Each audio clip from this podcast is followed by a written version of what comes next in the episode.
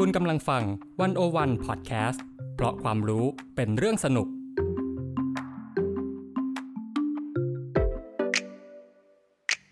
One O One In Focus เจาะไฮไลท์เด่น เศรษฐกิจสังคมการเมืองทั้งไทยและเทศ โดยกองบรรณาธิการ The One O One dot World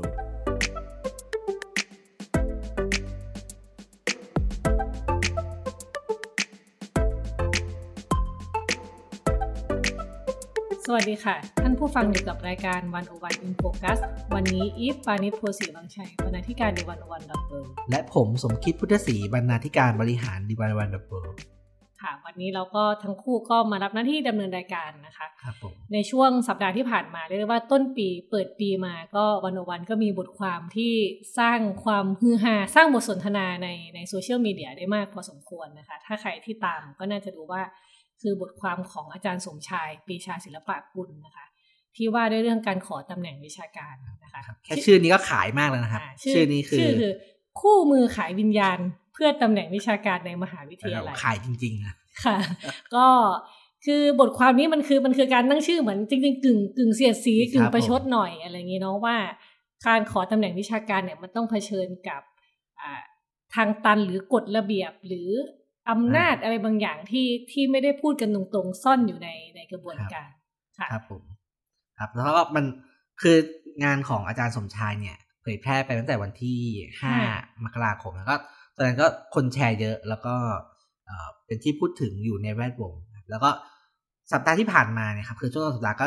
มีดราม่าอีกในสังคมเรื่องเออการซื้องานวิชาการเพื่อขอตำแหน่งอืมนะครับค่ะก็มีการเอ่อเปิดเผยเปิดโปงครับว่า อาจารย์ในมหาวิทยาลัยบางคน หรือในสถาบันวิชาการบางคนเนี่ยเอ่อใช้บริการการซื้องานวิชาการ คือไม่ได้ทำงานวิจัยไม่ได้ทำงานวิชาการเอง ไม่ทำงานวิจัยเอง แต่ว่าไปซื้องานที่เขาทำอยู่แล้วแค่ใส่ชื่อ แล้วก็เอาไปเอ่อตีพิมพ์แล้วก็เอามาขอตำแหน่งะไรย่างซื้อเงี้ยแบครับกดลงตะกร้าสินค้าอะไรคล้ายๆแบบนั้นเลยนะใช่ครับเป็นก็ช้อปปิ้งได้กำลังเป็นเอ่อดราม่ากันอยู่ก็น่าจะมีการแบบเอ่อตรวจสอบกันอยู่ในช่วงนี้นะครับค่ะก็เลย วันนี้ก็เลยอยากจะชวนอีฟมาคุยเรื่องนี้ครับ เรื่องอ่าเรื่องดราม่าในวงงานวงวิชาการเนี่ยแล้วมันสะท้อนให้เห็นสังคมไทยยังไงบ้างอืมครับค่ะผมซึ่งในวันโอวันก็เรียกได้ว่าอาจารย์ตบเท้ากันส่งบทความมารัวๆวันต่อวันเลยนะคะ เราก็จะอาจจะคุยทั้งผ่านพี่จูงก็อาจจะแลกร่วมร่วมแลกเปลี่ยนด้วยเนาะแล้วก็นะครับมีเอาบทความของอาจารย์หลาย ๆ ท่าน ครับ ก็ที่ส่งมา อยากจะเริ่มอย่างนี้ครับ คือดราม่านี้มันเกิดขึ้นในมหาวิทยาลัยใช่ไหมครับเอ่อก็เลยอยากพูดถึงสถาบันเอ่อมหาวิทยาลัยในฐานะสถาบันความรู้นะครับ ซึ่งมหาวิทยาลัยจะต่างจากโรงเรียนหน่อยโรงเรียนเนี่ยในแง่ฟังก์ชันเราก็บอกว่าเออเป็นที่ที่ผลิตคนสร้างคนนะแต่มหาวิทยาลัยเนี่ยมันมีอีกฟังก์ชันหนึ่งด้วยเออคือนอกจากงานสอนแล้วเนี่ยมันจะมีงานก็คืองานวิชาการคืองานความรู้ มหาลัยมีหน้าที่สร้างแล้วก็ผลิตความรู้ใหม่ ๆ นะครับ ก็ อ่ออาจารย์มหาลัยก็เลยไม่ได้สอนหนังสืออย่างเดียว บางคนก็ทำวิจัยนะครับส่งผลงานไปตีพิมพ์ต่างๆ ซึ่งก็เชื่อมโยงกับอ่าระบบงานวิชาการในต่างประเทศนะครับใครที่มีผลงานตีพิมพ์ในต่างประเทศ ใครที่อยากได้รับ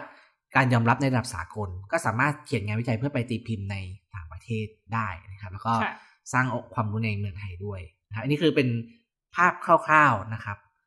ทีนี้มันก็มีประเด็นอยู่ เนื่องจากว่าแบบงานงานวิชาการเนี่ยคือไม่ได้ทำเพื่อสร้าง ความรู้ใหม่อย่างเดียว แต่มันยังให้ผลตอบแทนด้วยใช่ไหมครับอ่าตำแหน่งทางวิชาการที่เราเอ่อคุ้นเคยกันดี ไม่ว่าเป็นผู้ช่วยศาสตราจารย์นะครับรองศาสตราจารย์หรือศาสตราจารย์เนี่ยมันมีผลประโยชน์ส่วนตัวอยู่อืมนะครับยังไงบ้างผลครับประโยชน์อันนี้แล้วแต่มหาวิทยาลัยนะครับ มหาวิทยาลัยอาจจะกำหนดค่าตอบแทนไม่เหมือนกันนะครับ แต่ว่าอ่าเท่าที่ลองค้นดูเร็วๆเนี่ย คือเวลาที่ใครได้ตำแหน่งใหม่เนี่ยมหาลัยก็จะให้เงินพิเศษเหมือนเป็นเงินของขวัญนะครับเพราะว่าประสบความสำเร็จนะครับ ถ้าเป็นตำแหน่งเอ่อผู้ช่วยศาสตราจารย์ก็จะอยู่ที่สักประมาณหมื่นหนึ่งหลักหมื่นหมื่นหนึ่งเลยครับแต่ว่าถ้าเป็น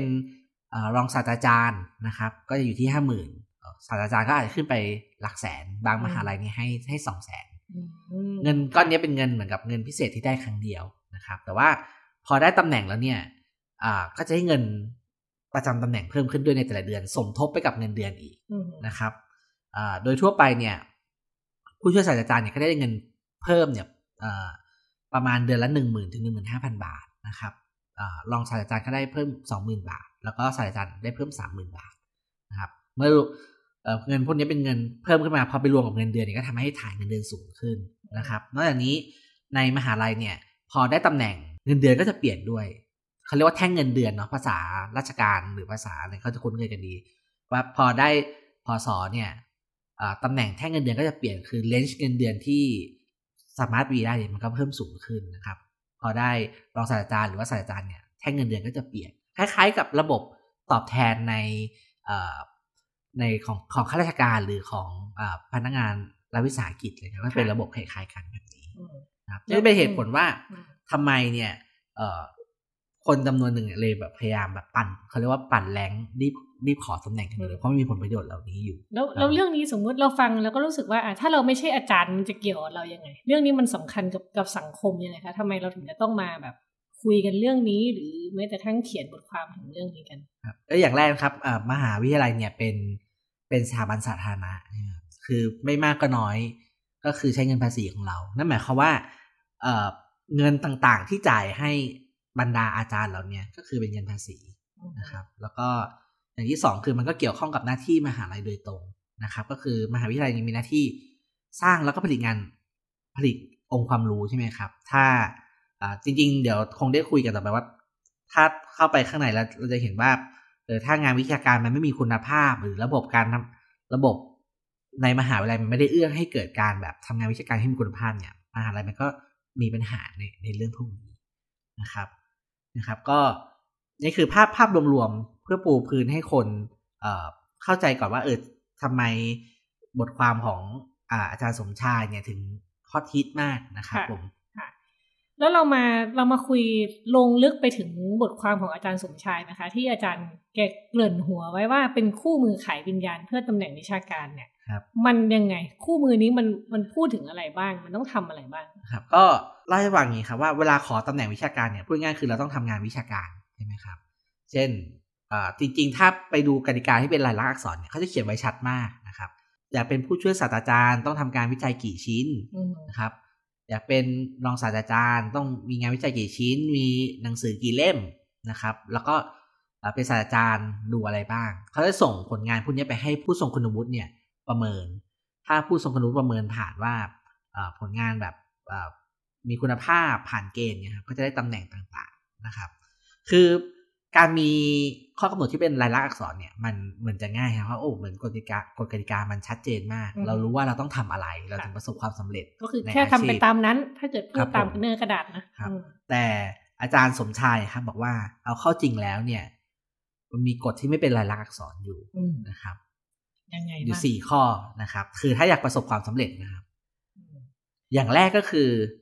อาจารย์บอกว่าจงอย่าเขียนงานวิชาการที่มีลักษณะแปลก แหวกแนว รวมไปถึงกรณีเอ่อรวมไปถึงการมีข้อเสนอหรือความเห็นที่แตกต่างอย่างสุดขั้วกระหลบความรู้เดิมที่มีอยู่นะครับอันนี้ท่านผู้ฟังต้องเข้าใจว่า อันนี้มันคือกึ่งกึ่งประชดเนาะครับเออไอที่พูดทั้งหมดเนี่ยตั้งแต่ข้อนี้จนถึงข้อที่สี่หนึ่งสองสามสี่เนี่ยประชดหมดเลย ซึ่งเออจริงๆมันก็มีเหตุผลอยู่สองเหตุผลนะครับ ในเชิงในเชิงระบบนะครับ อย่างแรกคือเวลาที่เราเขียนงานวิจัยที่มันใหม่มากนะครับ มันหาผู้ทรงคุณวุฒิยาก สมมติเราไปเรียนเอ่อซึ่งอาจารย์ก็เล่าไว้ครับว่า เช่นถ้ามีกรณีที่ไปเรียน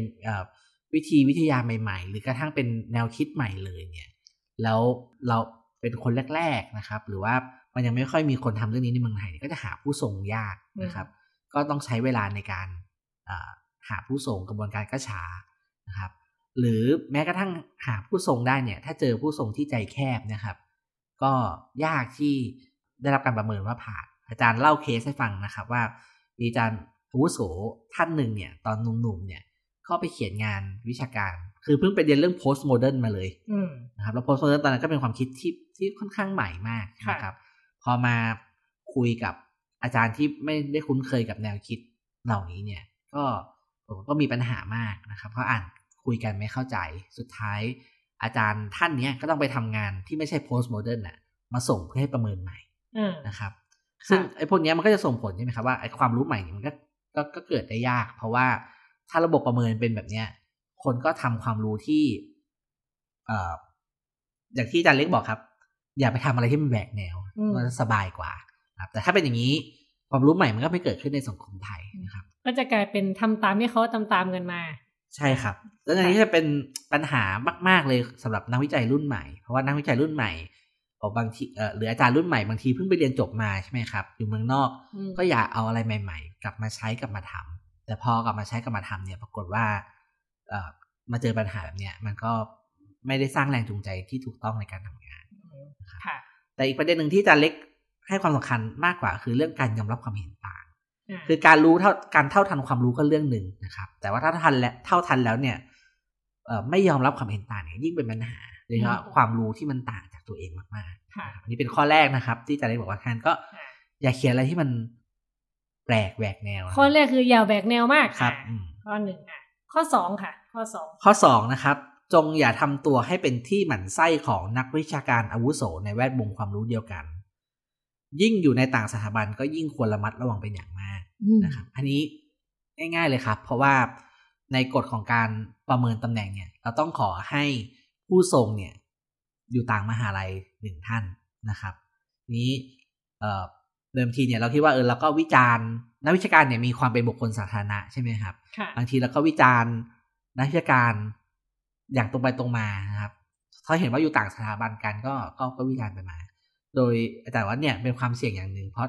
ในวันข้างหน้าเขาอาจจะกลับมาเป็นผู้ทรงคุณวุฒิเราก็ได้ เขาอาจจะได้เป็นคนตรวจงานเรา ครับผมครับก็ อันนี้ก็ตรงไปตรงมาเพราะคือ ถ้าไปวิจารณ์เขาเขาหมั่นไส้หรือไม่ชอบ เวลาที่เขามาประเมินงานเราเนี่ย ก็ก็ยากหน่อยก็ลำบากหน่อยนะครับ ถ้ายิ่งถ้าเจอคนใจแคบเนี่ยยิ่งมีปัญหาเลย ก็อย่างนั้นก็อย่าพยายามแบบเขาเรียกถ้าพูดภาษาชาวบ้านเนี่ยก็สงบเสงี่ยมเตรียมตัวเอาไว้ อย่าอย่าไปรบรอบด้านครับค่ะ ข้อสามนะครับ อาจารย์เรียกว่า จงอย่าทำให้ตัวเป็นที่เกลียดชังของผู้บริหารในมหาวิทยาลัย ครับ อันนี้ก็ตรงไปตรงมา ก็คืออาจารย์บอกว่ากระบวนการขอตำแหน่งพวกเนี้ยโอเคมันมีผู้ทรงต่างๆ อยู่ก็จริงใช่ไหมครับ ซึ่งเป็นคนที่นักวิชาการต้องดิวด้วยเป็นหลัก แต่อย่าคิดว่าผู้บริหาร ตั้งแต่หัวหน้าภาควิชา คณะบดีหรืออธิการบดีไม่มีผลในการไม่มีผลต่อการตัดสินใจเรื่องการขอตำแหน่งของเรานะครับ เพราะอย่าลืมว่ามหาวิทยาลัยไทยเนี่ยก็เป็น มหาลัยที่อยู่ในสังคมไทย ก็เต็มไปด้วยระบบแล้วก็เครือข่ายนะครับคืออาจจะไม่ระบบอาวุโสนะครับ แล้วก็เครือข่ายที่สนับสนุนกันมา คนนี้ไม่ชอบคนนั้นก็ถึงกันได้หมดนะครับทั้งนั้นอย่าทำให้ตัวเป็นที่เกลียดชังของผู้บริหารในมหาลัยก็เป็นอีก ข้อแนะนำหนึ่งของอาจารย์สมชายครับ ค่ะ ข้อสี่มาถึงข้อแนะนำสุดท้ายนะครับ แต่บอกว่าจงอย่าแสดงความเห็นต่อประเด็นปัญหาทางการเมืองที่เกี่ยวพันกับอุดมการทางการเมือง ยิ่งเป็นการแสดงความเห็นที่แตกต่างไปจากผู้มีอำนาจในห่วงเวลานั้นก็พึงหลีกเลี่ยงอันนี้ก็เป็นเป็นอย่างที่บอกนะครับ เป็นการเสียดสีนะครับ แต่ก็คิดว่าเป็นข้อเสนอที่ตรงไปตรงมานะครับ เพราะว่าในเมืองในประเทศไทยเนี่ย การเห็นต่างทางการเมืองถ้าคุณเห็นต่างทางการเมืองก็มีโอกาสที่จะคุยกันเรื่องอื่น ไม่รู้เรื่องเนี่ยตามไปด้วยมีอคติมีอะไรส่วนตัวเยอะนะครับ คืออาจารย์ก็เล่าในบทความก็เล่าให้ฟังอยู่ว่า มีอาจารย์บางท่านนะครับก่อนหน้านี้ก็แสดงความเห็นทางการเมืองอย่างต่อเนื่องเลย แล้วช่วงหลังเห็นเงียบไปนะครับอพอมารู้อีกทีนึงก็อ๋อกำลังขอตำแหน่งทางวิชาการอยู่คืออาจารย์สมชายก็บอกคือก็ไม่แน่ใจว่าเกี่ยวข้องกันหรือเปล่านะครับ แต่ว่าจากประสบการณ์ส่วนตัวของอาจารย์เองเนี่ยอาจารย์ก็คิดว่าอย่าแสดงความเห็นทางการเมืองที่แตกต่างจากผู้อำนาจเนี่ย น่าจะดีที่สุดถ้าอยากจะขอตำแหน่งทางวิชาการนะครับอืมค่ะก็จริงๆสี่ข้อนี้ถ้าขมวดรวมกันมันก็คือ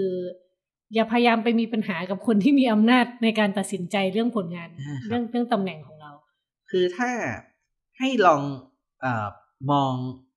งานของอาจารย์สมชายโดยอีกชั้นหนึ่งครับ คือถึงที่สุดแล้วเนี่ย มันก็สอนให้เห็นนะครับ คือบางทีมันเหมือนอาจจะเป็นเรื่องหยุ่มยิมเนาะเราอย่าไปแบบ เป็นเรื่องส่วนบุคคลอะมีปัญหากับคนนู้นทำให้เราไม่ประสบความสำเร็จนะครับ แต่จริงๆมันคือปัญหามันคือเรื่องความไม่เป็นมืออาชีพของวงวิชาการนะครับ คือถ้ามันเกิดขึ้นกับแค่บางคนเนี่ย มันก็คงเป็นเรื่องส่วนบุคคล แต่ถ้าเรามองว่ามันถึงขั้นเป็นแบบคำพีขายวิญญาณอะแต่ว่ามันก็มีความไม่ได้อยู่ที่ เออมันมันเป็นเรื่องที่เกิดขึ้นตัวไปก็เป็นปัญหาเชิงระบบนะครับนั้น มันก็ถามว่าระบบที่ว่าคือระบบอะไรก็คือระบบอุปถัมภ์ใช่ไหมครับ ระบบเคารพผู้อาวุโสในสังคมไทยนะครับ แล้วก็การไม่มีระบบตรวจสอบถ่วงดุลนะครับโดยเฉพาะผู้มีอำนาจ คือทำยังไงให้ผู้ผู้มีอำนาจทั้งหลาย ไม่ว่าจะเป็นผู้ทรงคุณวุฒินะครับผู้บริหารมหาลัยเนี่ย ที่มีอำนาจในการให้คุณให้โทษเนี่ยทำหน้าที่อย่างเป็นมืออาชีพทำหน้าที่ตามมาตรฐานของวงวิชาการนะครับ ตรวจงานตาม คุณภาพทางวิชาการ ไม่ใช่เรื่องการเมืองหรือเรื่องความไม่ชอบส่วนตัวนะครับ แล้วก็สามารถติดตามคนเป็นผู้ทรงคุณวุฒิก็ต้องติดตามความความรู้ใหม่ๆด้วย เพื่อที่ตัวเองจะได้ประประเมินงานของนักวิชาการรุ่นใหม่ได้นะครับซึ่งอันนี้เป็นปัญหาเชิงเชิงระบบทั้งนั้นเลยนะครับ เมื่อกี้ก็อาจารย์สมชัยเสนอปัญหาไปแล้วนะคะ ก็มีอาจารย์ท่านถัดมา มีเสนอคำตอบ ก็คืออาจารย์เข็มทองนะคะ เมื่อกี้อาจารย์สมชัยเขียนคู่มือขายวิญญาณใช่ไหมอาจารย์เข็มทองเขียนต้นฉบับตอบกลับมาว่า เราจะทำอย่างไรให้อาจารย์มหาวิทยาลัยไม่ต้องขายวิญญาณครับค่ะ ก็เป็นบทสนทนาต่อเนื่องกันแหละ ก็ไม่เชิงว่ามาตอบคำถามอะไรขนาดนั้นนะคะ ครับ อย่างที่ได้เกริ่นไปแล้วใช่ไหมครับ อาจารย์บทความของอาจารย์สมชายเนี่ยเป็นบทความเชิงเสียดสีก็จริงแต่สุดท้ายมันสะท้อนระบบนะครับ อาจารย์เข็มทองพยายามข้อเสนอว่าทำยังไงเนี่ย ระบบเนี้ยมันถึงฟังก์ชันนะครับอาจารย์ก็ตีโจทย์ไปเรื่องความโปร่งใสนะครับทำยังไงให้คนทำงานในวงวิชาการเนี่ยอย่างเป็นมืออาชีพมากที่สุดมีการตรวจสอบถ่วงดุล มีการรับผิดนะครับ ซึ่งอาจารย์เสนอที่ระบบที่เรียกว่า double double blind review นะครับอันนี้เล่าให้ฟังนิดหนึ่งครับ คือเวลาประเมินงานวิชาการเนี่ย ประเทศไทยใช้ระบบที่เรียกว่า single blind review หมายความว่า คนสมมติว่าเราเป็นคนเสนองานวิชาการใช่ไหมครับ คนอ่านเนี่ย ผู้ผู้ทรงเนี่ยจะรู้ว่าเราเป็นใคร แต่เราอะ ไม่รู้หรอกว่าใครงานอะงานอ่านงานเราครับ เลยซิงเกิลบรายก็คือแบบเห็นแค่ข้างเดียวนะครับ ทีนี้โอเค ในโลกแห่งความเป็นจริงวงวิชาการไทยมันก็ไม่ไม่ได้ใหญ่มากใช่ไหมครับถามว่าระบบระบบนี้ไม่มีปัญหายังไงนะครับ ระบบนี้อาจารย์สมชัยว่ามันเป็นระบบที่ไม่มี accountability คือไปซึ่งสอดคล้องกับวัฒนธรรม ผลผิดลอยนวลของสังคมไทยถามว่าไม่มีความรับผิดรับชอบใช่ครับ ก็คือ ไอเนื่องจากว่าคนคนเสนองานอะ ไม่รู้ว่าคนวิจารณ์เป็นใครดังนั้นคนวิจารณ์จะวิจารณ์ยังไงก็ได้จะให้คะแนนยังไงก็ได้ เพราะไม่มีใครรู้อยู่แล้ว สมมติอิฟอิฟเป็นผู้ทรงเนี้ยไอเป็นผู้ผู้ตรวจพี่จุงเนี้ยไม่ใช่ผู้ทรงเป็นผู้ตรวจงานพี่จุงเนี่ยอิฟไม่ชอบคุณสมคิดเนี่ย เห็นชื่อมาสมคิดอิฟก็อคติไว้รอเลยก็ได้แบบนี้ ใช่ครับก็ ถ้าอย่างนั้นก็คือเราก็เอ สมคิดเนี่ยก็ไม่รู้ด้วยว่าปานนี้เป็นคนตรวจปานนี้อยากเขียนอะไรก็เขียนอยากด่าอะไรก็ด่านะครับแต่สมชายเลยเสนอระบบว่า เออเราควรใช้ระบบดับเบิลบรายรีวิวไหม คือต่างฝ่ายต่างไม่รู้ว่าเป็นใครนะครับถือว่าผมส่งงานให้คุณปานิชอ่านเนี่ย คุณปานิชก็ไม่รู้ว่านี่คืองานของใคร ผมก็ไม่รู้ว่าใครเป็นคนตรวจงานผมอย่างนี้เป็นต้นนะครับ คือระบบเนี้ยก็จะทำให้ การทำงานเนี่ยการทำงานวิชาการเนี่ยมีความเป็นมืออาชีพมากขึ้นนะครับตัดเรื่องคติเพราะว่าไม่ไม่ไม่รู้ ซึ่งอาจารย์เข็มทองนะครับ ก็บอกว่าจริงๆระบบนี้ก็ไม่ใช่ไม่ไม่มีไม่มีช่องโหว่เพราะวงวิชาการไทยมันแคบนะครับบางทีอ่านสไตล์งานอ่านภาษาอ่านงานเขียนก็อาจจะพอเดาได้อยู่ว่า ว่าคนนี้เป็นงานของใครเขียนนะครับ แต่ว่ายังไงระบบนี้อาจารย์ เข็มทองบอกว่าก็ดีกว่าระบบ single-blind review แน่ๆนะครับพูดง่ายคืออาจารย์พยายามจะหาวิธีการทำให้ระบบการประเมินไอ้ตำแหน่งทางวิชาการเนี่ยมันมีความเป็นมืออาชีพมากขึ้นโปร่งใสมากขึ้นนะครับ แล้วก็เป็นไปตามมาตรฐานวิชาการมากขึ้นด้วยนะครับ คือแก้ระบบด้วยระบบอีกทีนะ เป็นการเสนอระบบครับค่ะ อะผ่านไปแล้วสองบทความอะที่จริงจะพูดอะไรนะเมื่อกี้ก็คือว่าแค่นี้ครับ แต่ว่า ที่ที่อีฟบอกว่าเป็นแก้ปัญหาเชิงระบบเชิงระบบเนี่ยก็ก็ก็เป็นมุมหนึ่งนะครับ แต่ว่าก็มีงานวิชาการอีกชิ้นหนึ่งใช่ไหมครับ ของอาจารย์พิญญพันธ์พัชนาลวันนะครับ ชื่อว่าแรงงานยศช้างและขุนนางวิชาการ กระบวนการทำให้เป็นราชการในบรรษัทมหาลัยค่ะคืออาจารย์บอกว่า เออโอเค เรื่องระบบก็เรื่องหนึ่งแต่มันมีปัญหาที่ใหญ่ไปกว่านั้นอีกที่จะไปคิดว่าเป็นต้นตอของอ ปัญหาที่อาจารย์สมชายพูดขึ้นมาตอนแรก คือคือใหญ่กว่าเรื่องการขอตำแหน่งวิชาการ ใช่ครับ อาจารย์ยินพันบอกว่าเป็นเรื่องของการถ้าเป็นภาษาที่เอ่อคุ้นเคยกันหน่อยคือเรื่องของการเอามหาวิทยาลัยออกนอกระบบอืมเออ อย่างนี้อันนี้มันยังไงสมมุติคำว่าเอามหาลัยออกนอกระบบเนี่ยสำหรับสำหรับท่านผู้ฟังที่อาจจะยังไม่เข้าใจว่าออกนอกระบบคือออกนอกระบบอะไร ครับ เออ มันมันไปกลายเป็นเอกชนไปเลยไหมหรือว่ามันยังไง ครับ ก็ อันนี้อาจารย์พิยพันธ์ก็ได้เขียนอธิบายไว้ในบทความไว้อืมคร่าวๆนะครับ คือแต่เดิมเนี่ย อาจารย์มหาวิทยาลัยเนี่ยเป็นข้าราชการใช่ไหมครับ ก็คือจะได้สิทธิ์ได้อะไรทุกอย่างเหมือนเหมือนเหมือนข้าราชการทั้งหมดเลยนะครับจนกระทั่งเริ่มมีแนวคิดที่อ่าเอามหาวิทยาลัยออกนอกระบบนะครับอ่าอาจารย์เนี่ยก็กลายมาเป็นพนักงานมหาวิทยาลัยนะครับค่ะการเป็นพนักงานมหาวิทยาลัยเนี่ย ก็จะสูญเสีย สิทธิ์หลาย ๆ อย่างนะครับ โดยเอ่อโดยหลักการก่อน เช่นอ่าสิทธิ์พวกสวัสดิการต่าง ๆ คือก็ไม่ได้ใช้แบบที่ราชการใช้คือคือข้าราชการจะมีสิทธิ์สิทธิ์ของข้าราชการที่เบิกต่างๆได้ครับ มหาลัยเนี่ย ถ้าเป็นพนักงานมหาวิทยาลัยเนี่ย สวัสดิการต่างก็ขึ้นอยู่กับมหาลัยเป็นคนกำหนดว่าจะให้อะไรแบบให้อะไรยังไงบ้างอ่านนะครับ แล้วก็มีปัญหาอ่าแล้วก็มีเรื่องความมั่นคงนะครับ คือข้าราชการเนี่ย คือเป็นแล้วเป็นเลยใช่ไหมครับ ไม่ต้องต่อสัญญาอีกอืม ก็รอเกษียณอย่างเดียวถ้าไม่ทำผิดวินัยโดนไล่ออกหรือลาออกเองนะครับค่ะแต่ถ้าเป็นพนักงานมหาวิทยาลัยเนี่ย ต้องมีการต่อประเมินต่อสัญญาทุกสามปีหรืออ่าขอขออภัยครับ ทุกห้าปีนะครับส่วนใหญ่มาตรฐานเฉลี่ยอยู่ห้าปีอืมแล้วมหาลัยก็เอาเงื่อนไขการต่อสัญญาเนี่ยครับ มาปรับใช้กับระบบเอ่อการทำงานวิชาการมคือมหาลัยอ่าส่วนใหญ่นะครับ เดี๋ยวนี้จะออกกฎว่าถ้าอาจารย์ที่จะได้รับการต่อสัญญาเนี่ย จะต้องมีผลงานวิชาการได้รับการตีพิมพ์ด้วยมนะครับ คือเป็นเงื่อนไขเลยว่า เป็นว่าคุณคุณต้องทำงานวิจัยตีพิมพ์ในเอ่อวารสารอ่านู้นบริษัทนี้ก็เขาจะมีแรงกิ้งแรงกิ้งของเขาใช่ไหมครับคือมาตรฐานเป็นยังไงนะครับคือถ้าทำไม่ได้เนี่ย ก็ต่อสัญญาให้ไม่ได้อ่ากลายมาเป็นปัจจัยในการอยู่รอดในอาชีพอีกใช่เป็นการปัจจัยอืมในการอยู่แล้วนี่ก็เป็นเหตุผลที่ว่าเออจากเดิมเนี่ย การทำงานวิชาการเนี่ย มันจะต้องตอบโจทย์ความรู้ใช่ไหมครับอือหือแล้วก็ตอบโจทย์ส่วนตัวในแง่ที่ว่าเออได้เงินเดือนเพิ่มขึ้นมีความก้าวหน้าในอาชีพนะค่ะมีโจทย์หนึ่งคือเพื่อรักษาอาชีพนะครับฉะนั้นด้วยระบบแบบนี้ครับ ก็เป็นเอ่อเหตุผลว่าทำไมเอ่อเราถึงได้เห็นช่องโหว่หมายความว่าคนเสนอบริการให้กับเ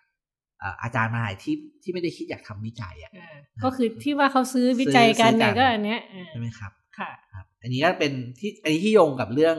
การขอตำแหน่งทางวิชาการแล้วก็เรื่องการเอ่อผลิตงานวิชาการนะครับ แต่ว่าอืมในบทความเนี่ย อาจารย์พิพิธพันธ์ก็พูดถึงปัญหาอื่น ๆ ที่เกิดจากการเอามหาลัยออกนอกระบบด้วยนะครับ เช่นเรื่องความเป็นอิสระของมหาลัยนะครับอืมแล้วก็การรวมศูนย์ด้านความรู้ในการขอตำแหน่ง ซึ่งอันนี้ ก็จะโยงกันนิดนึงก็คือมหาลัยเหมือนจะมีอิสระเพราะไปบริหารบุคลากรเองค่ะใช่ไหมครับ แต่ว่ากฎเกณฑ์การขอตำแหน่งต่าง ๆ เนี่ย ก็เป็นส่วนกลางในในการกำหนดอยู่นะครับแล้วก็เกิดมีมีความลักลั่นบางอย่างอยู่ซึ่งซึ่งนี่เป็นปัญหาแบบปลีกย่อยสำหรับคนที่สนใจเป็นการเฉพาะเนี่ยก็อยากชวนชวนให้ไปอ่านนะครับ ก็อาจารย์พียพันธ์ก็ทิ้งท้ายนะครับว่าจริง ๆ แล้วเนี่ยเอ่ออาจารย์เรียกร้องให้มีการรวมตัวกันของอาจารย์มหา วิทยาลัยในฐานะแรงงานอืมนะครับเป็นสหภาพแรงเป็นงานสหภาพแรงงานอาจารย์มหาลัยเพื่อเพื่อให้เพื่อต่อรองครับ ต่อรองให้เงื่อนไขในการทำงานเนี่ย ดีขึ้นอืมซึ่งเอ่อเงื่อนไขในการทำงานที่นี่คือว่า คือสามารถสอนได้ดีขึ้น สามารถทำงานความรู้ได้ดีขึ้นนะครับ ซึ่งอาจารย์เชื่อว่าถ้าเอ่ออาจารย์เนี่ยสามารถต่อรองได้แล้ววางเงื่อนไขที่เหมาะกับตัวเองเนี่ยก็อาจจะตอบโจทย์ได้นะครับอืมค่ะ ฟังดูเนี่ยจากจาก ทั้งสามคนเนี่ยคือเหมือนกับว่ามันมีบั๊กในระบบเยอะมาก ที่เราต้องไปแก้ในหลายๆจุดนะคะอะทีนี้มันมีอีกบทความหนึ่งครับนอกเหนือจากของอาจารย์พิยพันธ์อาจารย์สมชัยได้เข็มทองครับผมค่ะคือบทความเรื่องอะไรคะพี่จุ๊บทความเรื่องช่องโหว่ของกฎหมายอาญาไทย กรณีซื้อผลงานทางวิชาการนะครับอืมคือเป็นประเด็นที่เกี่ยวข้องกับประเด็นที่เราคุยกันมาเอ่อเมื่อสักครู่อยู่แต่ว่าอ่าอันนี้เป็นผลงานของอาจารย์ดีสอนลิขิตวิทยาวุฒินะครับ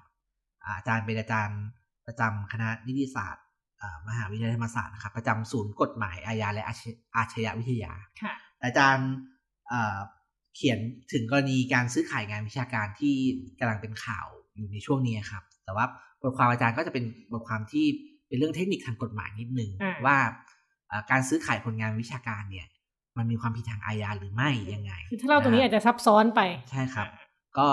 เอ่อ คือซับซ้อนจริง ๆ นะครับอืมแต่ว่าเป็นประโยชน์มากๆนะครับ ใครที่สนใจเรื่องอาปัญหาทางกฎหมายว่าการซื้อขายเนี่ยมันมันผิดหรือไม่ผิดผิดแค่ไหนยังไงเนี่ย แล้วกฎหมายควรจะต้องแก้ไขยังไง เพื่อป้องกันเรื่องพวกเนี้ยก็อยากชวนให้ไปอ่านงานของอาจารย์ดิสอนนะครับเน้นย้ำอีกครั้งครับชื่อ ช่องโหว่ของกฎหมายอาญาไทย กรณีการซื้อผลงานทางวิชาการนะครับค่ะครับในบทความทั้งหมด 3-4 ชิ้นนะครับ เราก็จะแปะลิงก์ไว้ให้ตรงช่องคอมเมนต์นะครับ ใครที่สนใจเนี่ยก็อยากชวนไปอ่านอีกครั้งหนึ่งค่ะนะครับก็หรือว่าถ้าเกิดใครตามตามวันวันอยู่แล้วก็สามารถเข้ามาดูในเว็บได้เลยเนาะดีวันวันดอทเทุกชิ้นก็คืออยู่ในเว็บไซต์นี้หมดเลยได้ครับค่ะ ก็ก่อนไปนะก่อนจบนะครับ ขอทิ้งท้ายนิดนึงครับค่ะก็เรื่องอ่าที่เรามาคุยกันเนี่ยมันเหมือนกับว่ามันเป็นดราม่าของวงวิชาการวงเฉพาะมหอะไรเงี้ยวงฉพาะอืมใช่ไหมครับ แต่ว่าอย่างที่บอกครับว่าเรื่องนี้สำคัญ เพราะมันตั้งคำถามกับเอ่อวงวิชาการโดยตรง วงวิชาการเนี่ย มันเป็นวงการที่ได้รับเครดิตสูงเกินจริงนะครับค่ะคือพอได้ชื่อว่าเป็นด็อกเตอร์ เป็นผู้ช่วยศาสตราจารย์เป็นศาสตราจารย์เนี่ยคนก็จะเกรงกลัวแล้วแต่ว่าอืมครั้งเนี้ยมันสะท้อนให้เห็นเลยว่าวงวิชาการก็ไม่ต่างกับวงการอื่นๆในสังคมไทยนะครับ คือ คนเก่งคนที่มีคุณภาพมีอยู่ไหมคือมีอยู่จริงนะครับ แต่ว่าส่วนที่กลวงส่วนที่เอ่อเละเทะเนี่ยก็อาจจะเป็นส่วนใหญ่เสียด้วยซ้ำนะครับค่ะมันก็กลับมาตั้งคำถามว่าเออมหาลัยแล้วก็วงวิชาการในฐานะสถาบันความรู้ของคนไทยเนี่ย มันมันจะอยู่ยังไงตอนนี้นะครับ เพราะว่าถ้าไม่รักษาไม่สามารถรักษาคุณค่าและความหมายของมันได้ มันก็จะหมดความหมายไปเองนะครับ ระบบแบบนี้ก็ดึงคนเก่งไม่ได้ใช่ไหมคนเก่ง ก็ไม่ไปอยู่ก็ไปอยู่ข้างนอกมหาลัยสบายใจกว่าค่ะแล้วระบบนี้สุดท้ายก็ไม่ได้สร้างความรู้อะไรเลย เพราะมัวจะไปปั่นแรงกิ้งไปซื้องานวิชาการ ก็ไม่ได้เกิดความรู้อะไรใหม่นะครับก็จะกลายสุดท้ายมันก็จะกลายเป็นอีกสถาบันหนึ่งที่ ไม่รู้ว่ามีไว้ทำไมในสังคมไทยนะครับ เรื่องนี้เลยเลยเลยสำคัญแล้วก็เอ่อเลยอยากชวนคุยในวันนี้ครับ ค่ะ ก็อ่า ขอบคุณท่านผู้ฟังนะคะ ที่อยู่ในรายการจนจบรายการ แล้วก็สามารถอ่านบทความได้ในเว็บไซต์วันวันเบอร์แล้วก็ติดตามรายการ One O One In Focus ได้ทุกสัปดาห์นะคะ วันนี้อีฟปาณิส โพธิ์ศรีวังชัยแล้วผมส่งคลิปพุทธศรีลาไปก่อนครัลาบไปก่อนค่ะสวัสดีค่ะรับ